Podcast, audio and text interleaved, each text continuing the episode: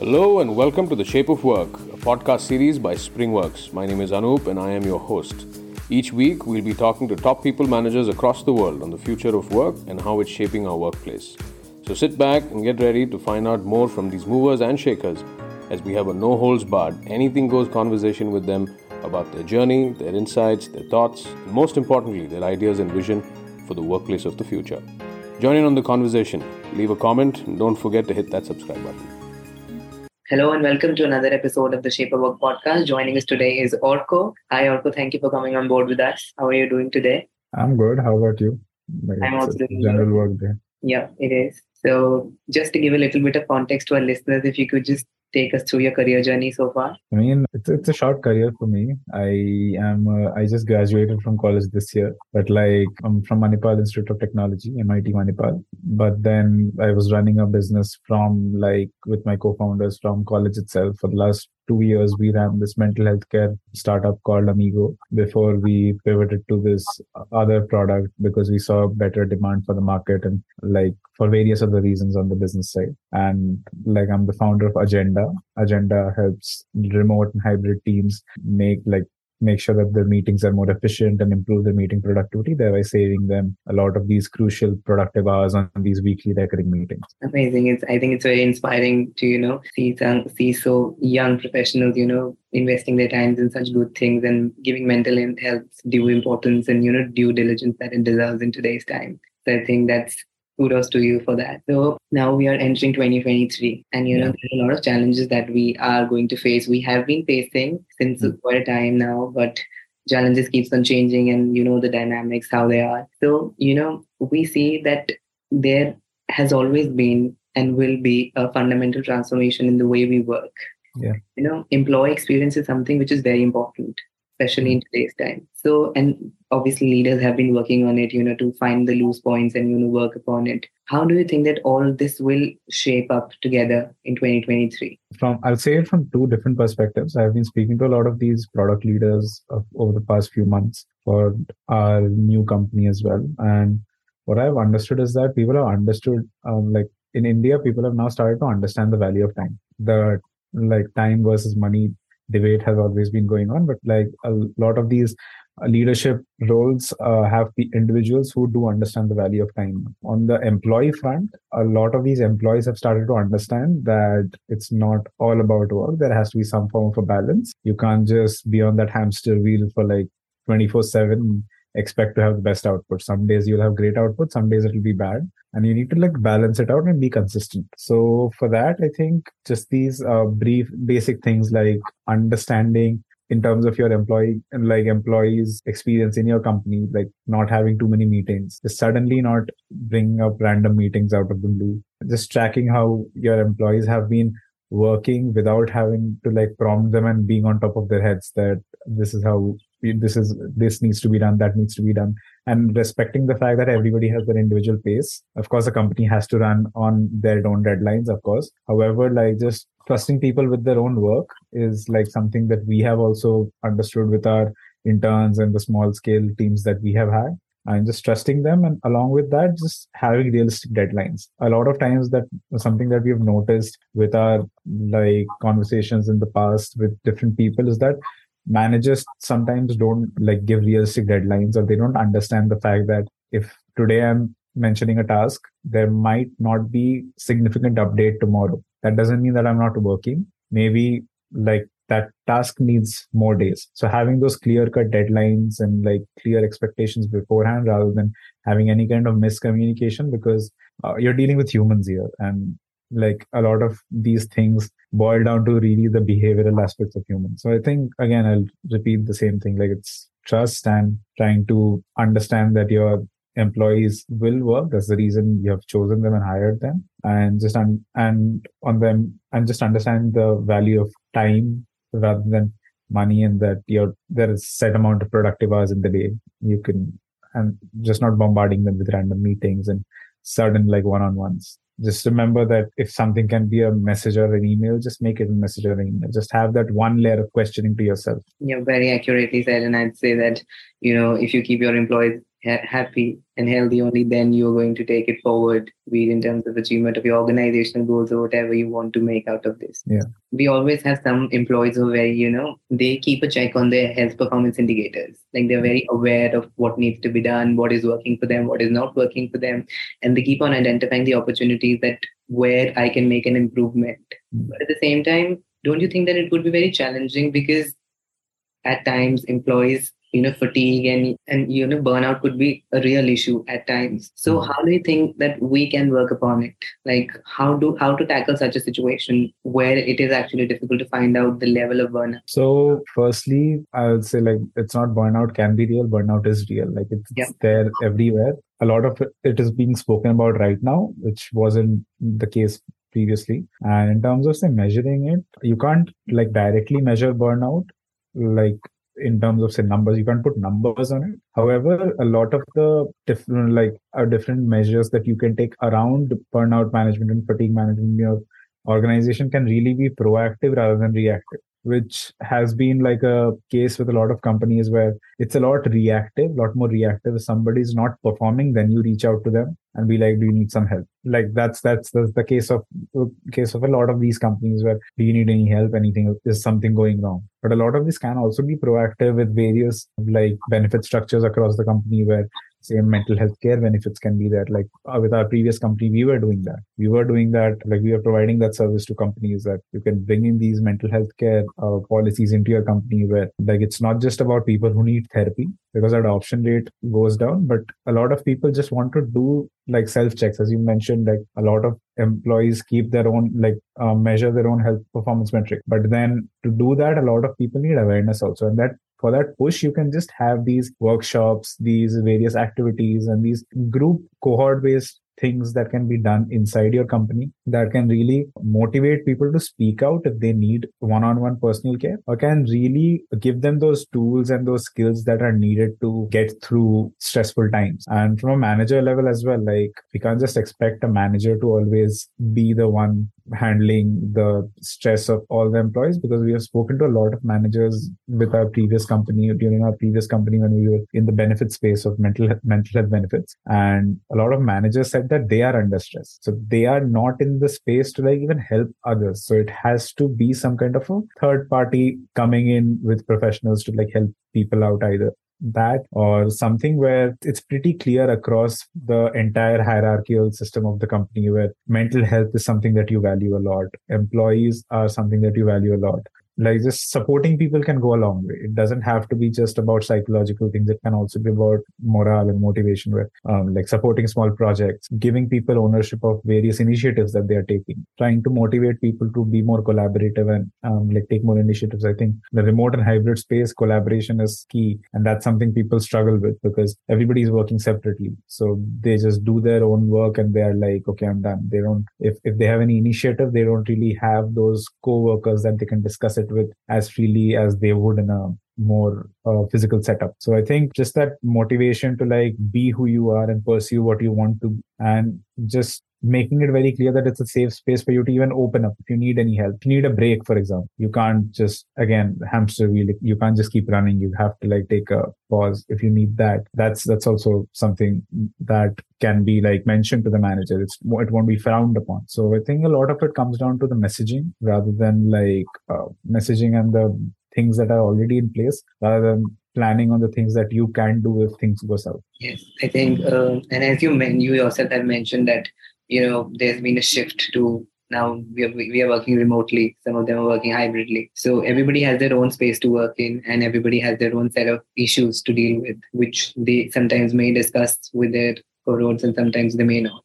So Yeah. here where you know where the product team comes into the picture. So how do you think that product teams can work, you know, improve meeting productivity in a hybrid setup or in a remote setup?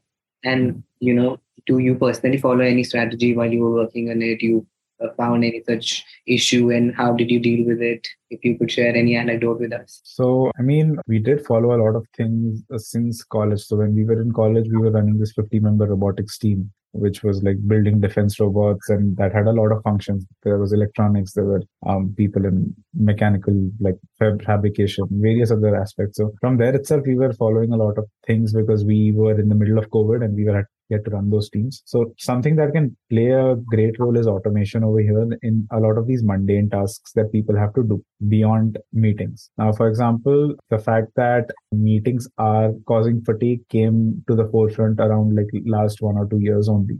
Previously, people were not mentioning it. And thankfully, like for a month or so, our team had a chance to go for an accelerator in the US. And over there, we saw how these HRs are really redefining how organization structures and calendars are set out, which is like everybody has to provide their agendas for the meeting beforehand. Uh, everybody has to have a structure into the meeting. There are proper like uh, checks in place which make sure that the meetings don't run beyond time. And if a meeting is set for one hour. It doesn't have to go on for one hour. If you can wrap it up beforehand, wrap it up beforehand, because that's also something that happens that people feel comfortable and they keep harping upon the same thing and extending meetings. So, uh, all in all, like on three levels, meetings can really be made more efficient in a lot of these companies, which is preparation, moderation, and documentation. I mean, people tend to repeat meetings, and that's a really big pet peeve for us also. Like, if I have to repeat the same thing that I discussed two weeks back with the same person, once or twice is fine but again and again if you see this across multiple teams as the company is scaling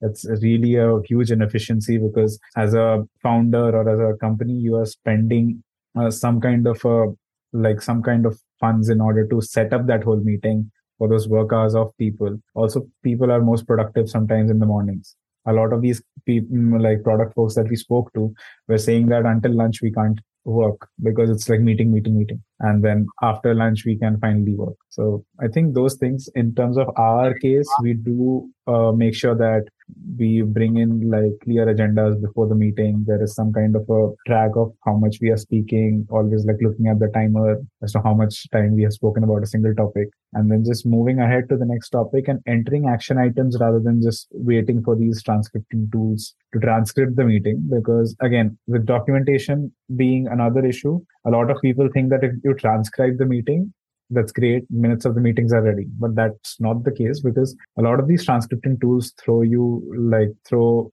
10 like thousands and two thousands of words with a lot of errors in them because accents don't match. People tend to use their local language sometimes in the middle of speaking in english or some other foreign language and apart from that the fact the fact is also that if you have five meetings in a week, you'll not go back and read 5,000 words of meeting notes. You'll really want those key action items and key points that you can work on maybe it's if something like something comes up you'll go back to those notes and refer to them so i think just having set action items written down for every talking points having clear agendas with owners what are the talking points what are the various pre-read documents that you can go through uh, for product teams if there is any Jira ticket or if there is any feature update that you can go go through. For moderation, like just having that flow set up that there shouldn't be any friction into in terms of say who goes next. That's another thing. Like if you spend one or two minutes harping upon who goes next, if it's five members, 30 minute meeting has already lost 10 minutes. So either you have to extend the meeting beyond time or you have to make sure that the meeting gets wrapped up in time which really loses out on those key discussions that you could have otherwise had. So those things like having the structure laid out. And and that's exactly where Ajenda comes in. Like our plan is to automate that entire thing with our product in Ajenda where preparation moderation and documentation is handled uh, seamlessly within the meeting. All you need to do is just set up the meeting and the meeting runs itself. You just need to have the discussion. Everything else is handled. Um, yeah, I think more or less that's it. I think our listeners would be able to resonate with whatever you said, and at the same time, I feel that yes, you very accurately said that you know learning and understanding nuances of all these things is so much important especially when you know you want to keep your employees and provide them an experience a space there where their productivity can be maximized at the same time they're happy working with you and they want longer associations with the organization yeah. so now as we move towards the almost the end of this podcast where do you see the workplace benefit landscape two years down the line in your opinion? Um, just to add on the last point actually i want to add this thing that something that can go a long way in terms of saving you those meeting hours in uh, remote work remote spaces just asking yourself if this can be a text. Asking that before you go ahead and reach out for a one-on-one can help Now, coming back to your question around say beyond like like the like what how does the landscape look like in terms of benefit? I think it has to go beyond insurance for sure. Like insurance has to be something that is the base level, and things need to be added on top of that as necessity rather than like a like a fancy thing to have on in the company. And what I'm trying to say is. Uh, things like mental health benefits, as I mentioned even today, a lot of these insurance plans don't really cover for mental health care because it's not classified. It's, it's not something that you can directly measure. So insurance companies tend to move away from that. And like mental health benefits, having these bonding activities for remote and hybrid teams, something like an offsite or just a meetup once every quarter once every three, four months is, is, is really key in terms of adding that collaborative mindset within people and allowing for team bonding. And also other things in terms of say holistic development of people, which is that a lot of companies need to understand that in high growth startups and high growth teams, a lot of these managers are like first time managers. They need to have, they need to learn these holistic skills that can make them better people managers rather than better at the task that they were doing before they were made a team lead or a manager. And that's something that can really be done through various courses like upskilling courses various corporate trainings things things for for example uh, i have seen a few companies nowadays who have started giving out allowances to buy courses and books. You can get you can buy books and the company is going to pay for those books. So you can just work on your personal development. And i I think those are things that are key towards an organization's benefit structure. And that's really going to take the forefront over the next two years because a lot of companies have already understood that insurance is like a given thing. But beyond that, they need to take those extra steps and make sure that the environment that people are working in is a bit more secure. Uh, it's like if I'm worried about other things in my life, I'll not be focusing on my work as well I, as well as I can. So I think that's more or less the vision that I have in terms of benefits and some things that are that should really be that some things that should really be so easy to understand and very common. It's not very common. For example it took years for companies to start giving out free like like paid leaves for female employees every month going through menstrual cramps. That's like, you should understand that beforehand. Like it's, it's a natural process. You need to know that you have to understand if a female employee is having some kind of discomfort. Uh, for our, when we were running the mental health care company, we, uh, like most of our therapists were females and they raised this concern and we immediately decided that we'll reschedule calls, we'll reschedule your sessions, you can take leaves. There's no problem with that. And recently Byju's also like I think last year or the year before, they launched their policy around that.